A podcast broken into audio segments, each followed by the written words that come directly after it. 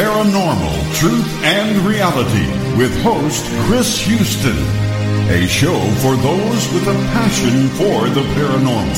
And now, welcome to the show.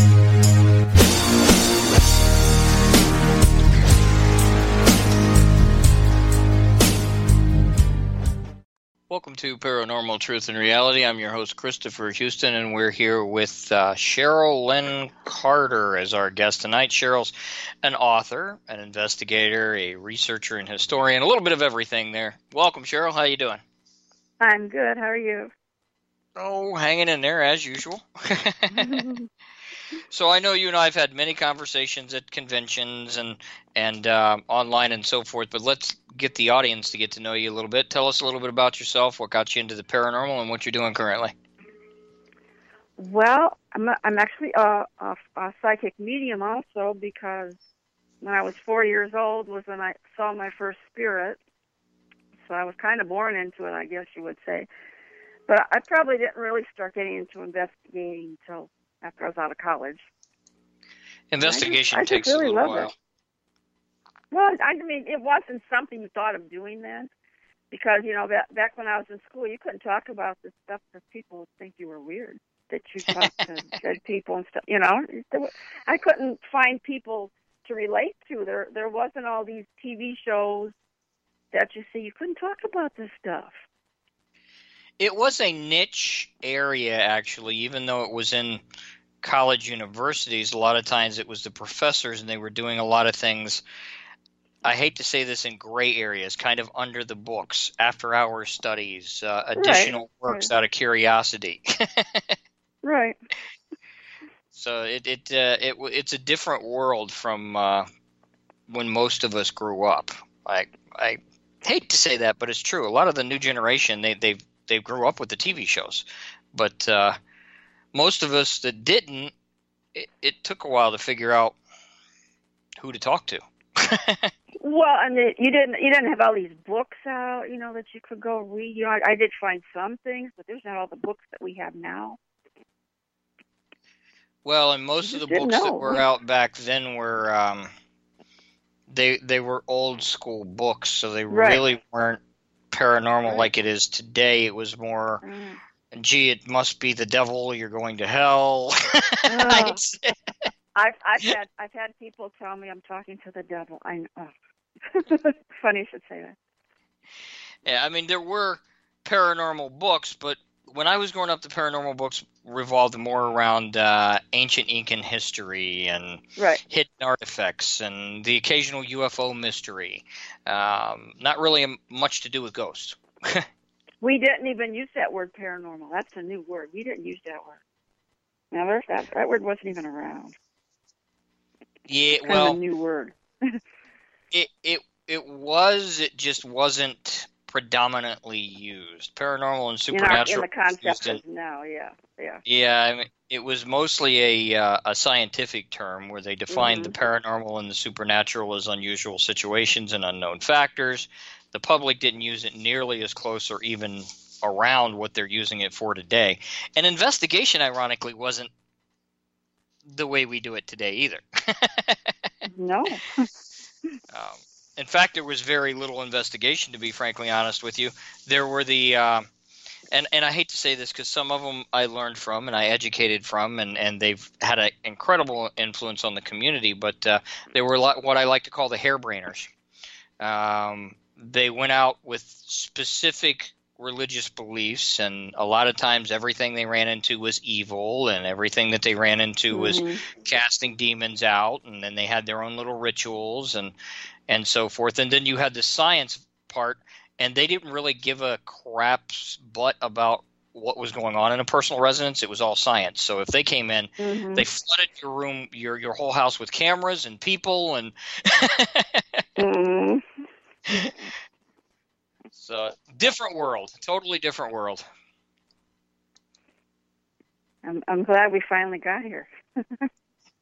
yeah, well, a lot of it is um, it's progressed in a lot of positive ways. Uh, and I mm-hmm. was just mm-hmm. talking about this on a show the other day. KD, Joel Myers, a lot of young um, techs have really dove in and done some really good stuff recently after they've realized that uh, most of the equipment that's out there right now was designed for fun. There's never really anything truly designed for the paranormal. So we've got an aspect of new generations of people that are designing things strictly for the paranormal off of their theories. That's awesome.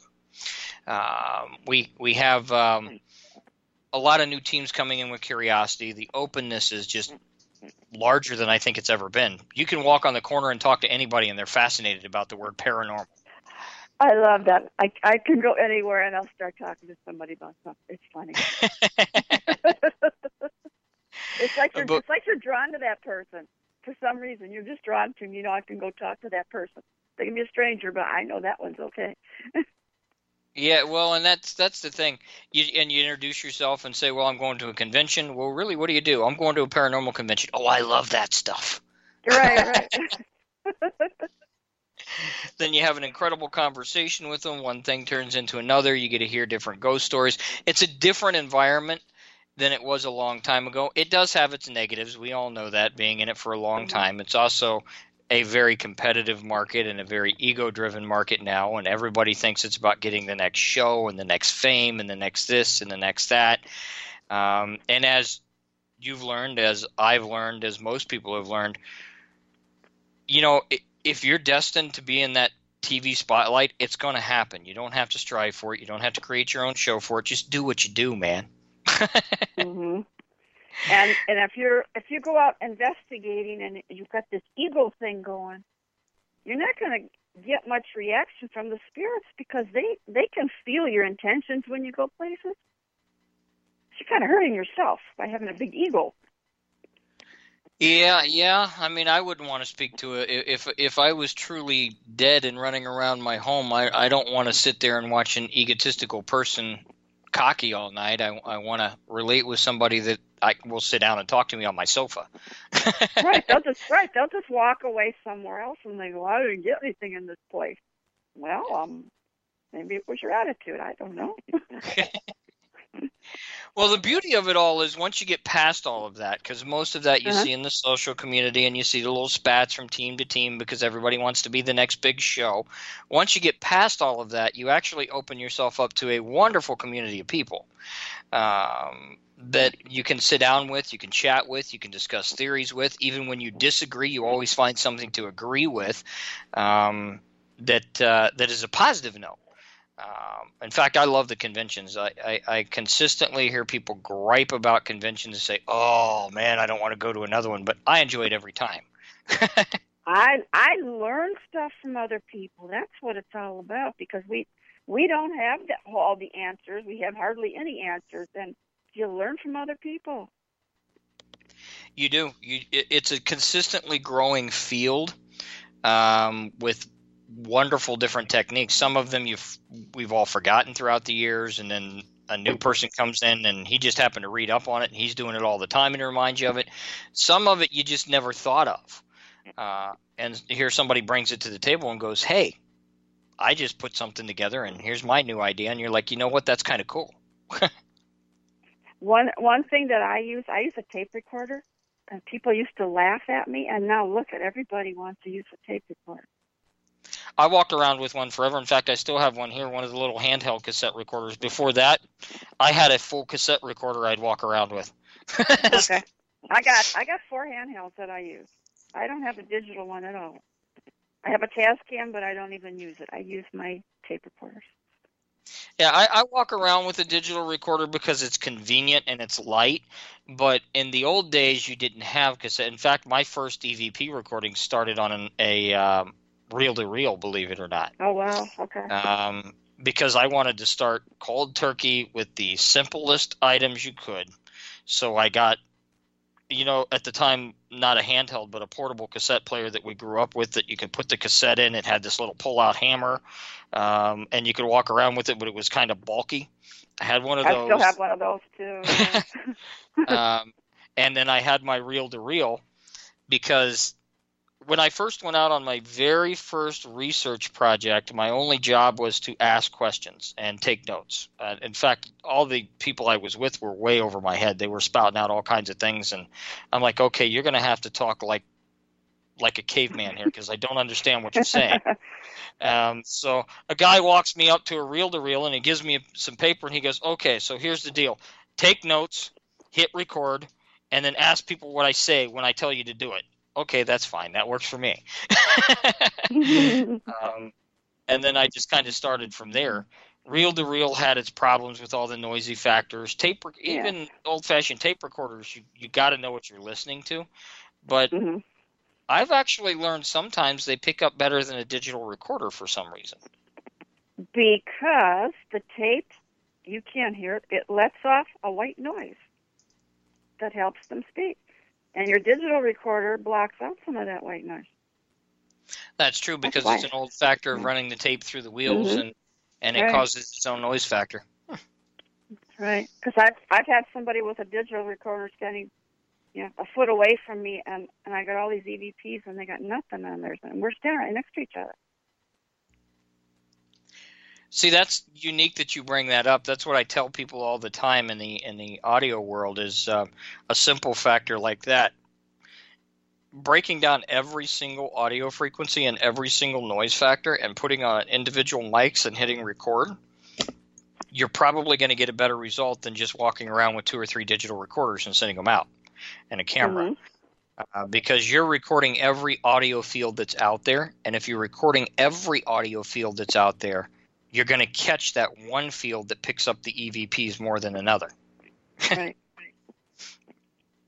Because she had a she had a camera going, she had her digital recorder, and I had my tape recorder.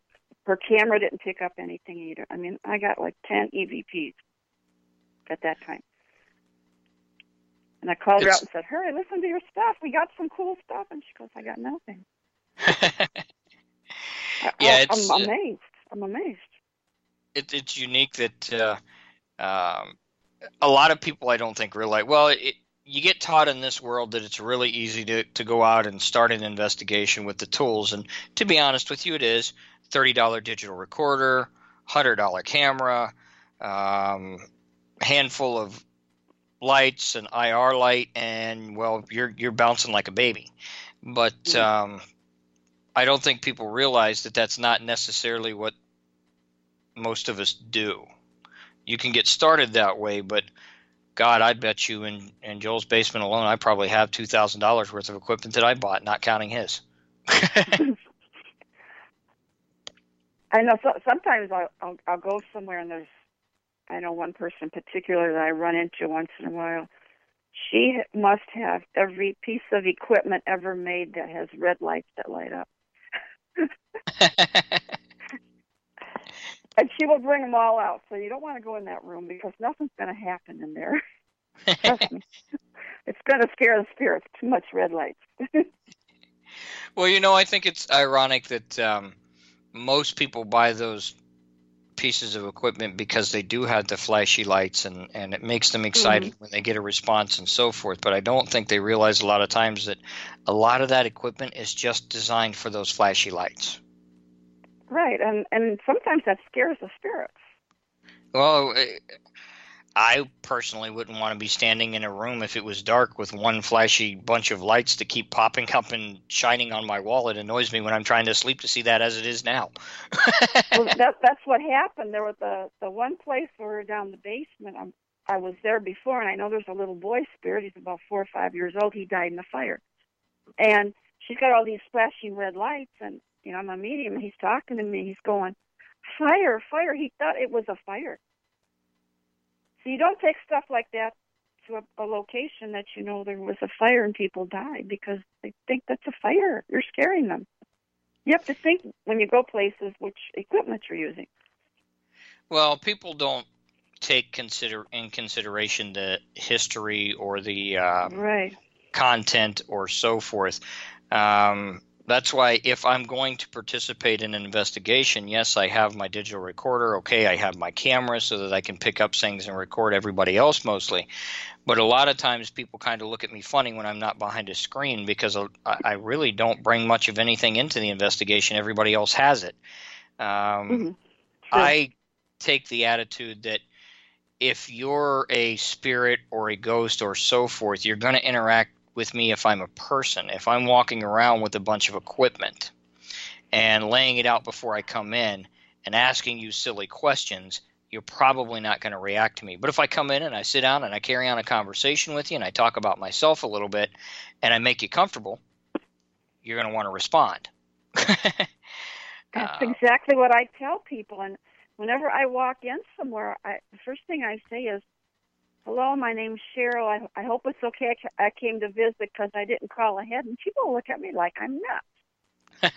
and I said, "Well, I said, well, you're you're walking into someone's home. Would you just walk into your friend's home and start saying, knock on the wall or light a flashlight?" I said, "Just have a nice conversation with them, and they will speak to you."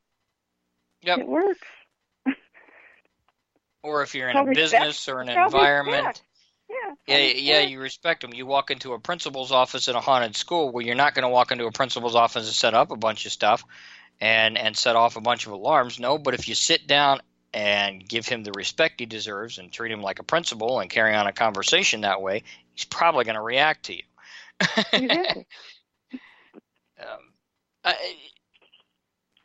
I guess it's misconception. Uh, you know, the a lot, a lot of the older people in the business do it the same way. You do it the same yeah. way. I do it the same way. I've seen Keith Age, God bless his soul, when he was out. I was only on one investigation with him, but when he was out, he was he kind of he didn't walk around with any equipment either. He just kind of walked in and did his thing. Um, mm-hmm. And dozens of other people just like that that just walk in and they do their thing. And hey, it's great if you got the equipment put it over there somewhere, will you? Um, and and people look at you like you're, what are you doing? This is this is not what I was taught. Well, that's because you were taught from mm-hmm. TV. from TV, yeah, that they have all this stuff, yeah.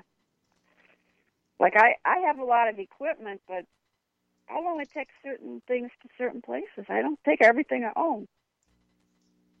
Well, and I narrowed down a lot of my video equipment. I have we have a bunch of night cams that Joel bring on. I think I have two or three cameras on my own. I bring one camera usually, and unless I'm recording everybody else, I may not even record the events on the camera, um, because I'm a bit skeptical. Cameras were put into it when TV was put into it. A lot of times in the old days, you set up a camera in each room just to record the people running around and then they did their own thing. You really didn't mess with the camera. You really didn't get the best angles. It was more right. for research. Um, so if you're truly investigating a situation, then why are you holding your camera all the way through the investigation? Trying to get the best shot. To me, that and doesn't make so, sense. Yeah, and you're so busy concentrating on the equipment that you got that you're missing the spirit that's standing right next to you. Yep, and the evidence and right. and the communication and you know it's okay if you want to take it, sit it on a tripod, aim it, let it record the whole time while people are in there and walk away. But uh, too many people concentrate on putting the equipment on their faces and putting the equipment outward and getting the best shots and doing all this other mm-hmm. stuff. And that's great for a TV show but it's not real investigation. Uh, well, and they're using more than one camera on a TV show. You you thinking they're only using one? They've got them on every different angle. Oh yeah, that yeah. You wouldn't and, be able to do yourself. And they've got a hidden crew usually in the back that's dressed mostly in black. Sometimes they cover their faces up so they don't disturb anything and sit in the corner with big cameras aiming at you. mm-hmm. Right. Um, but the the public I don't think understands that, so they try to mimic it and th- put it out on YouTube and and uh, and put together a good video. And don't get me wrong, listeners, when I'm saying this, if you're doing all that, that's fine. You know, that's a part of your passion. Go ahead and do that. But um, that's really you'll find out after about five years or six years of doing that, you'll start putting down a lot of this equipment and only carrying one or two things. After about eight or nine years, you'll realize you don't even really care whether you're holding the camera or not, unless you're recording for somebody else. Um, you'll put the camera down somewhere and just aim it towards you in a corner. You'll put it on a shelf, aim it towards everybody, and just sit down and do your thing.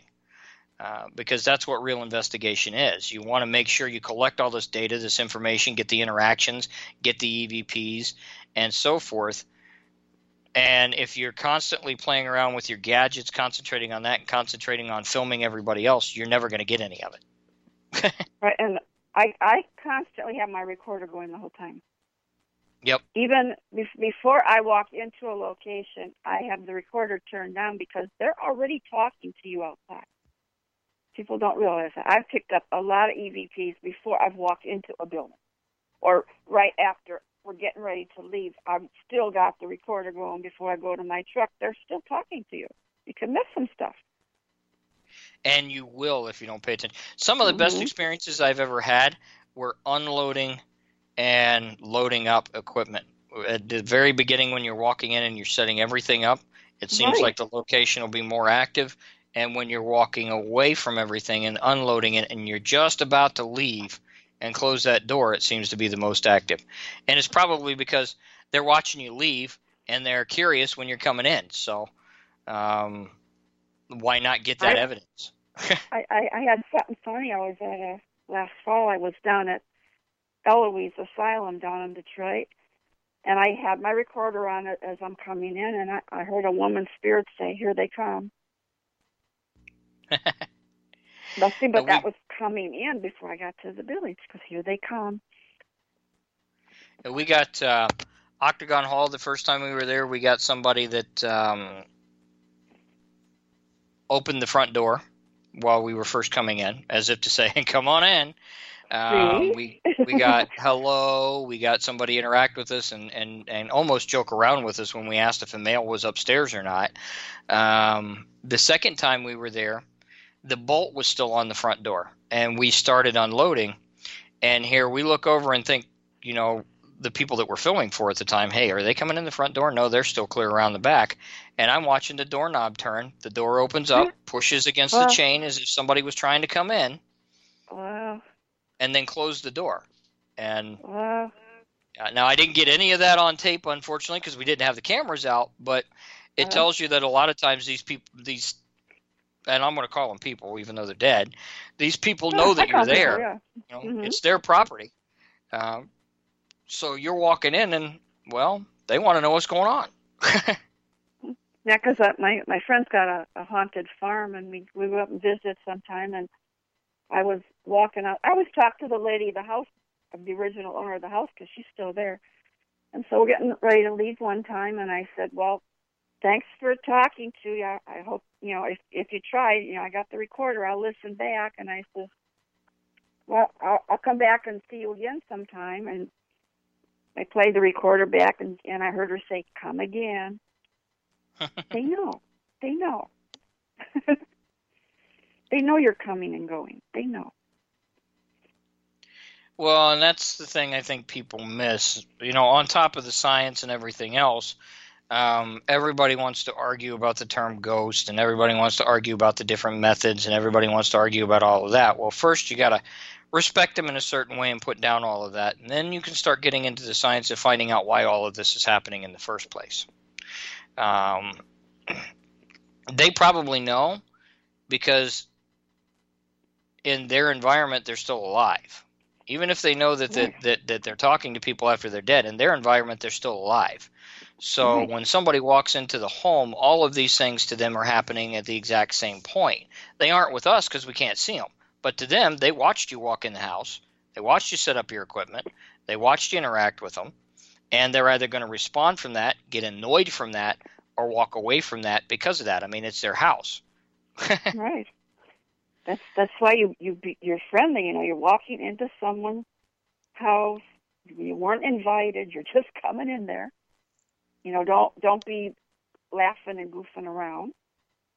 Be respectful. Exactly. And you will get conversation every time. Oh, I'm yawning on you. I apologize. It's been a long week this week. I've been on the phones with virtually everybody. I uh, closed some deals out for the new podcast so I could get that running and boost the T-shirt company. And it's been, uh, it's yeah, it's been a week of consistently being on the phone, closing deals on top of my regular job, which is always on the phone. Um, so it's I haven't really had a chance to actually get any sleep. And then tomorrow I'm going out to the Bel Air house. So Oh, I like that place. You've been there before? I have not because it's so tough to get in there. Um, I went there with Keith one time. Yeah. yeah, this is my first time. I got invited from uh, OPIT, which is an Ohio paranormal team, and the owner up there, um, who was excited to have me and, and Joel show up, uh, kind of out of the blues, yeah. which I think is kind of cool. Yeah. yeah. Uh, but uh, and I, I hear she's very picky on who she lets in there, which I would be too. I mean, Oh, yeah. you don't want because it's right because like I said, she she she knows there's spirits there, and she's inviting you into their home. That's exactly why. Mhm. That's why she's Yep. picky. That's why she's picky. Mhm. Eh, you got to respect the home. You got to respect the area. You got to respect the spirits that are in there that have passed away. And uh, there are a lot of teams out there that really don't take that into consideration. I don't think. Um, Mm-mm. it's a, it's a, it's an ever evolving world, so to speak, in the paranormal world. well, Well, listeners, uh, just- brief pause. You're listening to BBS Radio. BBS Radio is the largest digital radio station here in the United States of America. One of the largest, I should say. If you're going to go with the best in digital radio, podcast, or otherwise, I do encourage you to look up Donald and BBS Radio. They're wonderful people. They've taken great care of me here for the past several years, if not a little bit longer. It's been so long I can't remember, to be honest with you. You heard that we're going to be out at the Bel Air House with uh, OPIT, and you can look them up on Facebook. They're going to be doing lives all night tomorrow. I'm not sure how long I'm going to be there because it is Father's Day, so we may not be there until 3 a.m., 4 a.m. in the morning ourselves. But it was an honor and a privilege to be invited, so we'll be there from roughly about 6 o'clock to at least 12 or 1 o'clock in the morning, I would guess, somewhere right around there. Uh, I do encourage you to look at those lives. A couple of other updates, just really, really quickly. I have a. Looks like somebody forgot to turn off my office phone. I'm going to shut this off real quick. I have a. I apologize for that, Cheryl. I have a Okay. couple of announcements that are coming out. We have a sponsorship that just came out from BTCHN, which we'll probably be talking about on BBS Radio as well.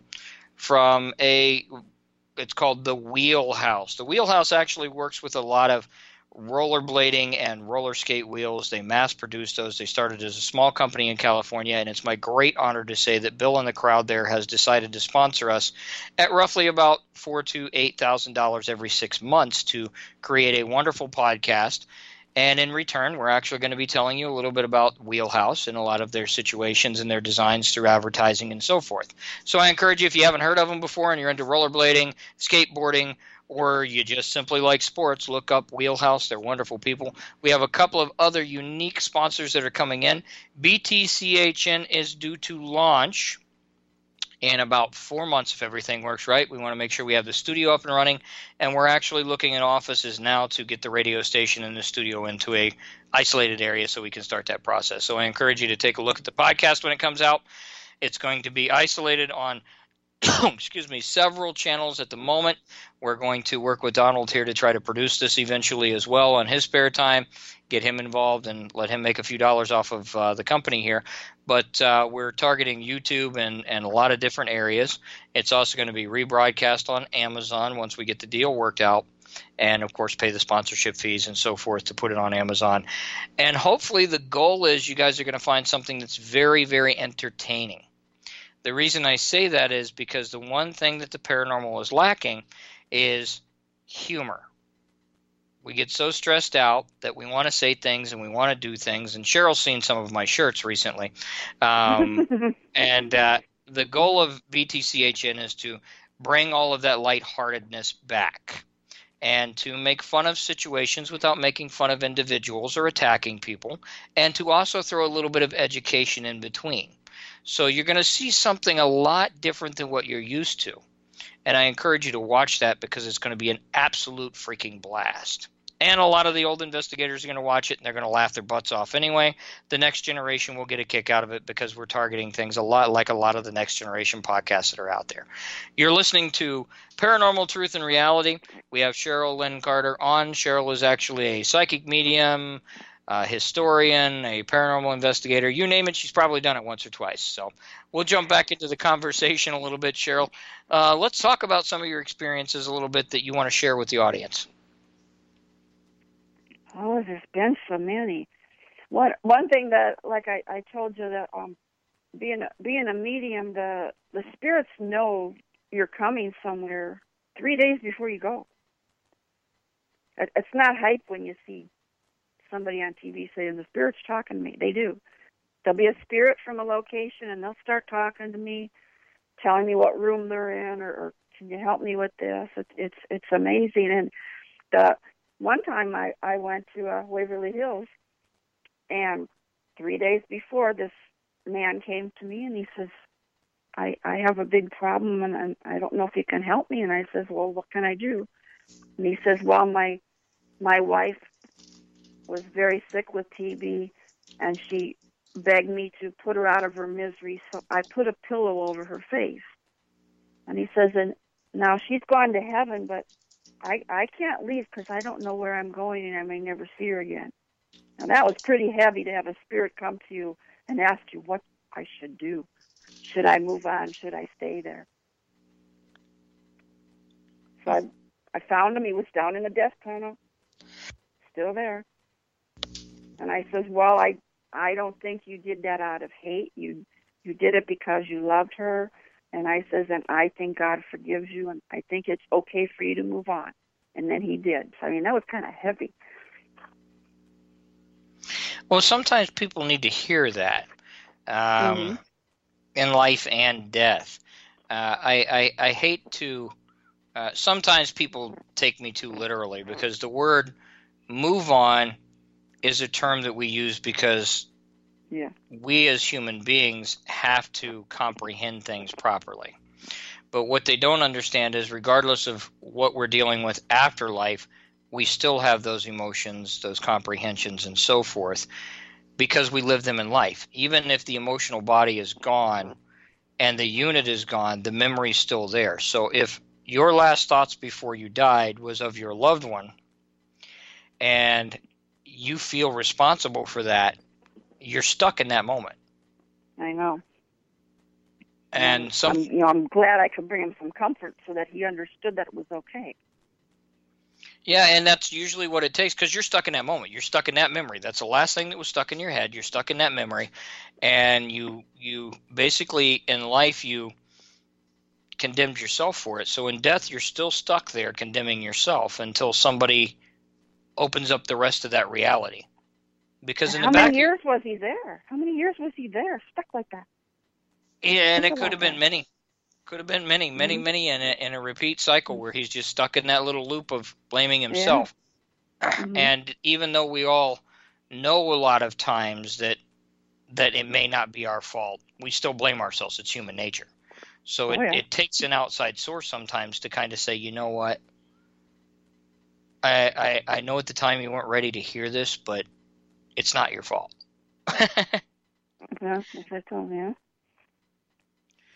Uh, yeah, so it's um, it's it, it's a process that all of these little holes, and this is why I love talking to psychic mediums. All these little holes that are out there, I can explain the science all day long, and I can tell you the science all day long. But the problem that I run into with a lot of people when I tell them the science is they say, "Well, science doesn't relate to reality." Reality is it does. Mm-hmm. People just don't quite understand that process. And this is a part of what I'm trying to teach people now because it is scientific theory. For instance, what you just did. Mm-hmm. Um, it's a proven fact in science, which is why science says there is no soul. Uh, it's not really what they physically mean is there is no soul. What they're telling you is our emotions, our feelings, everything that we are because of our brain is because of the human endorphins, the glands, and, and, and, the body itself. So when you remove the body and the brain is what's left, there is no emotion left because it has nothing to spike that nerve center, um, which is what we comprehend as a soul. Now, that doesn't mean that your memories aren't still intact, that what you felt before that was not still intact, the emotions involved that you remember were not still intact because the brain is the largest unit, the largest computer that we can't explain that's organic in the universe. Every person's brain is larger than any computer we could ever create. It runs and off of it's all, it's all energy. We we, we yep. will always be energy. You cannot destroy energy. So it's the energy is always there. Yep, it runs off of electromag- electric energy and magnetic energy. They combine mm-hmm. together. Now, when, just like any capacitor or any computer or so forth, what happens to energy when the container breaks down? the energy continues to pass on. It leaves the container Exactly. until it disperses into something new. Now, if our memories are still intact, if what we remember as emotion is still intact, if what we remember and we saw is still intact, and all of those things, including the feelings that we remember, are there, whether we feel them now or not, we still exist. And we're stuck in those moments. Sometimes they're good moment Sometimes we just want to walk around and have fun for the rest of our life. hmm you know, sometimes we're stuck in a moment like that gentleman where we blamed ourselves for something. That's the key thing we remembered before we died, and we're stuck in that moment until that energy is ready to move on. And that's what people mean by crossing over. Sometimes you just do it on your own. The energy dissipates, you realize you've been here long enough, and you just kind of break down and, and you go somewhere else to something new. Sometimes it takes a little push. And and I, I I really don't like when you hear somebody say, "I investigated and I crossed ten spirits over tonight." You can't cross anybody. O- you can't cross anybody over. We have free will. You cannot cross a person over. Nope. I I don't know what they're doing. I, mean, I didn't cross him over. He went on his own. yeah, you have to you have to accept it's it's like anything. Energy has its time where it disperses and changes into something new. Um, and, and you have no right to decide that those spirits need to leave tonight. You have Nope. no right to do that. And you you really can't. It's just like living in life. If you were to tell me get out of my house, yeah, it's my house, dude. I'll go when I feel like it. you can't make anybody, uh, you know. So, you know, I don't, I don't know why they. I guess they see that on TV or something. I don't know, but I I can I can never say I've crossed somebody over. I never did. I helped them. Well, it's like it's like me in the uh, in the demon world. I can't stand it when people use two words. The first word is the word portal, and um, I know everybody, maybe even yourself, believe in portals. I have my reasons for not believing in a portal or a doorway because it doesn't make sense. It just mathematically doesn't add up.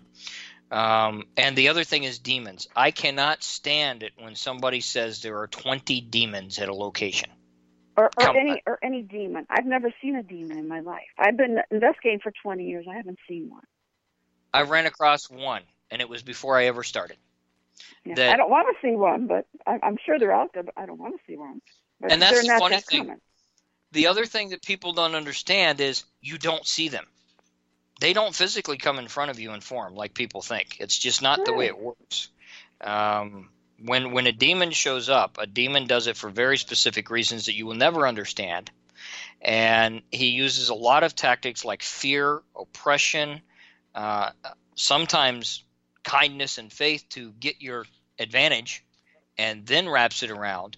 And it very rarely works for oppre- for um, possession like people think. That's that's not what they're out for. Even though I can't explain what they're out for, I can explain you the situation that I went through, and the situation that I went through, it did not want to possess me. It That starts with oppression. You, you got to go through oppression before you can get to possession. It, it doesn't always go there. Well, and it's not it's not necessarily what they're looking for in the first place. Right, Um, right. They they they want either to feed off of your fear, they want to oppress you, they want to change your mind, they want to manipulate you. Um, I can honestly tell you during the experience that I had, I had extreme hatred a lot of times. I did a lot of things I wasn't supposed to do. I was not a nice person. Um, and this was all because of what I was going through. Right. Uh, once I removed myself from that and realized what was going on with guidance, uh, all of that changed. And I realized, you know, you can be a good person. You don't have to do bad things. You don't have to do this. You don't have to do that. Because you uh, didn't even realize why am I doing this? yep. Had no idea. It was just life for me. There you go. Um, That's not like me. Why am I doing this? Even though everybody around me was afraid of my house, they knew what was going on. Uh, it took me a long time and a long battle to actually fight that. So demons are real.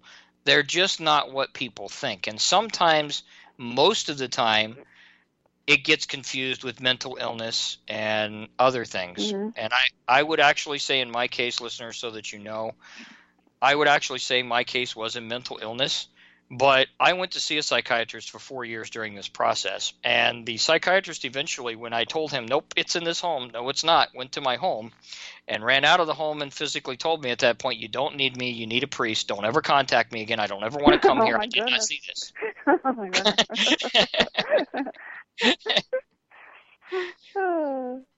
So, were, were your so eyes it, were your eyes different when people looked at your eyes? Were they different? um, I would have to ask them. I would have I've to ask. I've seen I've seen some people that had an attachment to them. I'm not saying it's a demon. They had a spirit attached to them. And their their eyes are really dark. It Yeah, and- and- The only reason I know what mine was was because of the ending identifying factors involved. Otherwise, I would have said maybe it's a ghost, maybe it's something else, maybe it's this, maybe it's that. But it very physically at one point, though I won't release that portion of information after torturing my family, torturing me. It did at one point when uh, when we were ready to leave the home identify itself, very Oh, wow. physically identify itself, um, and basically stated uh, this is in my book by the way guys when you do it it's not in the story that's about to come out on television it very basically did identify itself before the end of that as hey look i have been around this county and this land for years i'm not just here but you're not going to get rid of me Mm. so i left it at that to be honest with you and ran with my tail between my legs and said okay time to sell the house Uh, yeah, yeah. I wonder what it was. Wow. um, but it did That- scare That's another thing. That's another thing. When when somebody goes to a location, there's something there. It doesn't necessarily mean it belonged to that building. It could be something from a building before, something from the land before. Mhm. You don't know what you're dealing with. may not even be from that area depending on what what you you've done Right. I've been in this for almost 23, 24 years now.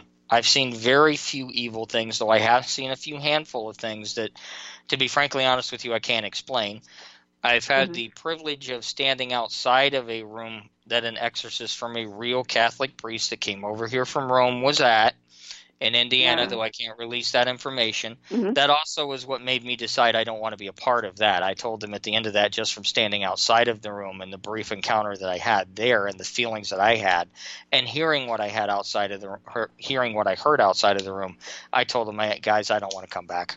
I've got the information I need. Thanks for your time. I respect what you're doing. You know, it, it takes a lot of efforts, but it's just not for me." And I would be I would be afraid that the the spirit that was attached to that person would attach to me. That that you know I yeah I wouldn't want to be close to that either. um, you know, I, I, I've I've done a lot of research, ran into a lot of scary things, but I got to honestly tell you, most of what I've ever done has ended up in two different ways: absolutely nothing, or not really that bad. I mean, it, it, it it's misinterpreted. It's more kindness, more Mhm. happy feelings, more people, more things that just want to, they want to be known. They they appreciate Right. you. When you sit down and talk about them. They have a story to be told. That's what I say. They they want you to hear their stories. When you know when I go places, they're they're you know they're contacting me a couple of days before. They want me to know their story. And a lot of times, I I guess this is the the downside of being a medium. They like to show you how they died. Mhm. You know, and sometimes that helps them move on that they've told someone. They just wanted to share that with somebody. You know, so there's another reason that you've helped them just by listening. Well, and I think a lot of people have the ability to um, to connect to that. Um, They just don't understand that because even a few experiences that I've had in the past have related to what many psychic mediums have talked about. In fact, unbeknownst to me until four years later, I helped solve a crime here in Delaware. Um, I was living in an apartment complex with my wife, and we kept consi- I kept consistently hearing a woman cry outside the door over and over and over and over and over again. Nobody else heard it. And eventually, my wife heard it once, and she said, "That's strange." And my daughter heard it at a very young age, and and said, "Daddy, who's that girl?" And I'm like, "Okay, well, I, this is not in my head at this point." So I Mhm. got up at one point and I saw the woman, and she was in a nightie. She looked like she had just went to bed. She was bent over, leaning, you know, sitting down in a crouched position, rocking back and forth. And I looked at her and said, "Can I help you?" And she looked up at me and she got up and she walked away. So I followed her and she walked right through the door. I followed her out the door. She walked right into the woods. And then she stood by a tree about a quarter of a mile into the woods behind the apartment complex and pointed at that tree and then just disappeared. Hmm. So I decided for some ungodly and you, will laugh about this. The listeners may even laugh about this. For some ungodly reason, I was going to call the police the next day. Uh, so I did, and I explained the whole story, and I got laughed off. Yeah, whatever. You're another nutcase. Blah blah blah blah blah, and it disappeared. Yeah, it's hard to go to police. I know. the the funny thing was, three years later, I get a phone call from a detective that's about to retire that's been on this case for almost 20 years from that apartment complex. and uh, they had investigated me after I called them. He pulled the file and investigated me to see if I had lived there. Apparently, mm-hmm. this girl had came up missing in that apartment uh, about 20 years ago, give or take, when a new landlord had bought the apartment. Now, before that, she had talked about how she was afraid of the people that were there, and nobody ever found the body. He went to that location and exhumed the area and found the body. Mm-hmm. So they had additional questions for me, so I had to come all the way from Wisconsin back up to Ohio How and answer did you those know questions. It was there? Mm-hmm. How did you know it was there? Where were you at the time? They found out that mm-hmm. I, I wasn't even close to all of this, and it ended up it ended up linking to the janitor that had been there for 27 years and the landlord. The landlord had had a relationship with her along with the janitor, and the janitor murdered.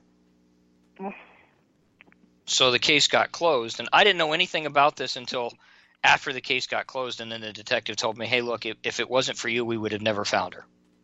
And I That's thought that was really the coolest cool. thing in the world. mm-hmm. I'm not laughing. That's cool. No, one that reminded me of a, a story. I I work I work on missing persons cases sometimes, and before I started doing that, I was my sister is in Illinois, and she sent me a video to watch on Facebook because she knew I was investigating. She she just thought I would think it was cool that this team was out looking for a missing woman.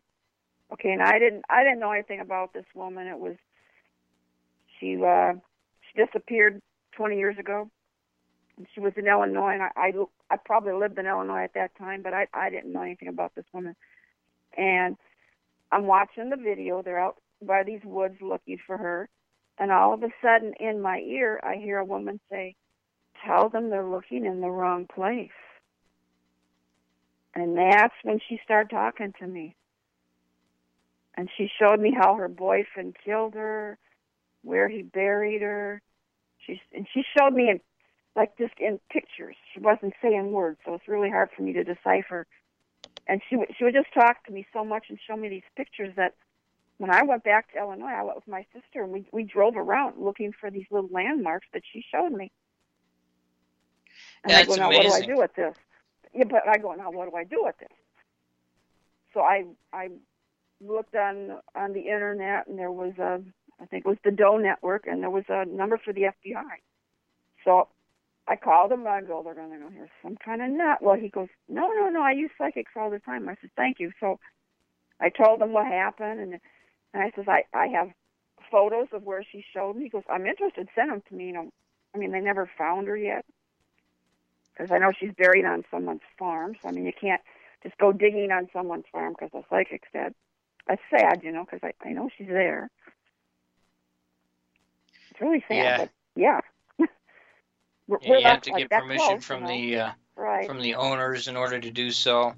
And uh, if it's not county property, you don't be able, you're not able to get on it at all without that permission. And most Yeah, fa- farm owners don't want to hear that there's a dead, possible dead body buried on their land.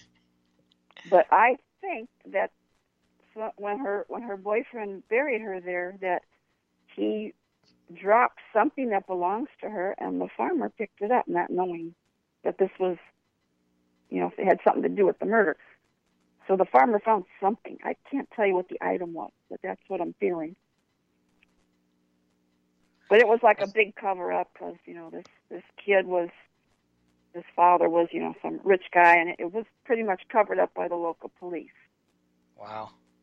So that's why it's it's hard to solve this. Yeah, he didn't mean to kill too her. many they were, channels. They were having, a, you know, they he didn't really mean to kill her. They were they were lo- walking around by the creek and they got in a little fight and she kind of pushed him in the shoulder and he got mad and pushed her harder and she fell backward and hit her head on a big rock. Now maybe she wasn't even dead yet when he buried her. I I don't know for sure. But he could have went for help. He could have said, "My girlfriend slipped and fell." He what? No, he panicked. You know, no one would have blamed them for murdering her. They wouldn't know the difference. Yeah, well, that happens a lot in stories. Yeah, People yeah. make the wrong decision, and then they're they're afraid they're going to get blamed for it. And of course, if you're in a small town and your daddy's a sheriff, or you know somebody that is the sheriff, um, it's more likely if you're important to shove it all under the rug. Because they they even had him.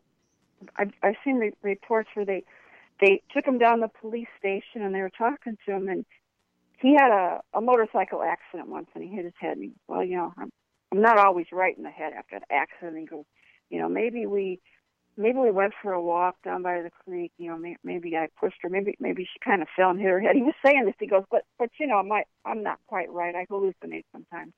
He was actually saying the story. That's so bizarre. Well, that's what uh, all of this is. Um, hmm the, these the, these people have stories to tell. Um, time is a variable that we we hear comprehend because we have to. We see things age, we see things live, we see things die. But when you get into the overall understanding between everything, time is not a motion as relative as we once thought in Einstein's theory. Right. right. Um, it all flows at a consistent motion, and relativity only falls under our little envelope. Um, you know, you get higher up in space, time slows down a little bit. Get further out in space, time slows down a little Mhm. bit. You get back into gravity and so forth. And that can all scientifically be explained. And now quantum physics is learning the rest of it can be explained too. And they say that um, physics actually has readapted most of their stuff lately. For listeners that don't know, they say that it is a great possibility that everything, past, present, future, other dimensions, is all flowing at the same motion at the exact same minute all the time. We just simply don't know that because our motion in time is separate. And I know that's hard to explain, but basically, what happened yesterday is still going on. What happened tomorrow is still going on. We just don't see right. I believe that. so, so it's easy enough for somebody to want to tell a story because, well, shoot, I have a thousand stories I could tell right now. If I knew I could tell them to somebody else and have it from time to time, just sat and told my story or my thoughts in my head in middle of a room when nobody's there. Well, how do I know somebody's not there? Somebody could be sitting there in the future, this sitting with a recorder. I said something that we say today, somebody else could pick up a recorder next year and pick up what we're saying. I mean, everything that you say, your voice, it's out in time someplace. yep, yep, and it The- the- carries the spirit, for centuries. Yeah, the spirits aren't something special from a, a long time ago. We're, we're going to be spirits of the future. They can pick up our voice. Yep. Yep, and theoretically, right now, even though we haven't passed on yet and our memories haven't traveled, somebody in the future could be seeing us as dead people that lived in this house I'm in right now, as an example. Mhm. Maybe somebody's walking Mhm. around this house wanting to talk to ghosts, and in their time, I am already dead. hmm But I'm not right now, so if I pick up on that and I start telling a story, they pick up on it. And if the story is more prevalent because I remember it, I hurt somebody, I feel bad about something, whatever that is, that's going to carry for a long time, even after my physical presence disappears. hmm So, Deep Thoughts by Chris Houston.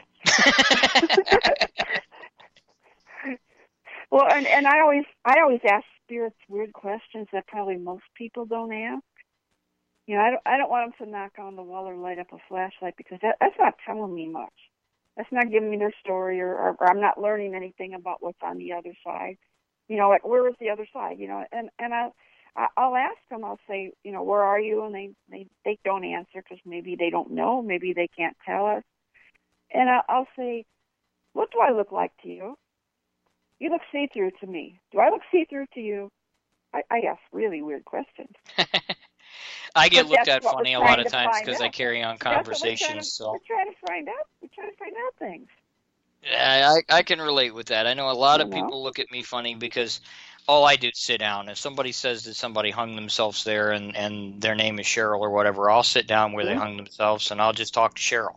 I don't want to talk about That's how she do. died. I don't want to know anything about it. I just want to know who Cheryl is. Um, exactly. Well, listeners, you have been listening to Paranormal Truth and Reality here on BBS Radio. Once again, BBS Radio is one of the largest digital radio stations here in the United States of America. They broadcast all over the world. I do encourage you, if you are going to go with the best, contact Donald at BBS Radio. He'll take great care of you. Next week's show is going to have another amazing guest. I'm not going to release the information quite yet because we're still working out the details with him, but he has been on before. Um, wonderful guy, also another psychic medium, so you'll have a blast listening to him. And we will be accepting call ins, so I do encourage you guys to call in. I have some people that are excited about a few of the guests that are coming up in the next few weeks. We have a fairly well known Bigfoot hunter that most people have seen on television at one point or another. I have a good friend that has been around for quite a long time that will be popping on. We have a couple of other individuals that are just average people that are coming on to tell their stories. And we are going to be closing out the end of July with early August with an exciting guest that I am going to do an announcement on that everybody will be saying, No way, you got him. So I do encourage you to stay tuned because this is a very interesting guest. He is very, very well known. He's been on multiple paranormal shows, but not quite the shows like you think. And he's actually quite humorous, as well as an incredible science fiction fan. So you're going to love him. But don't pick his brain if you call in on science fiction, because I promised him that we're just going to have a conversation. Cheryl, um, it's been a pleasure having you on. You're, we've been listening to Cheryl Lynn Carter. Cheryl, right before we jump off here, do you have a website or anything you want to send them to? Yes, I have a, a website. It's um, CherylLynnCarter.com. Pretty easy. I'm also on Twitter and Instagram. Twitter is Sister Moonbeam, and Instagram is Cheryl Carter four one seven. And she's also at many, many conventions along with me and everybody else. So make sure you stop in and say hi to her. Yes, I'll, I'll be at Mid South at the end of June. oh, that's right. Yeah, I forgot Mid South is coming up here in June. I believe I'm there too. That's it. Oh, That's the oh, end. cool. Almost forgot about that. All right. Well, that's our show tonight. I'm going to end it the way I end it every single night, ladies and gentlemen. In the paranormal, one key thing to remember is a lot of things that we're taught on television aren't exactly the case. And as you're learning, everything has a specific purpose in life. Everything moves together. Everything is connected. The past, the present, the truth, the future. It's all a story to listen to. So the next time you're out ghost hunting or the next time you think about going on a ghost tour, rather than bring your average equipment and stand around recording, why don't you just sit down and carry on a conversation? That's our show. We'll talk to you next week. Have a wonderful weekend.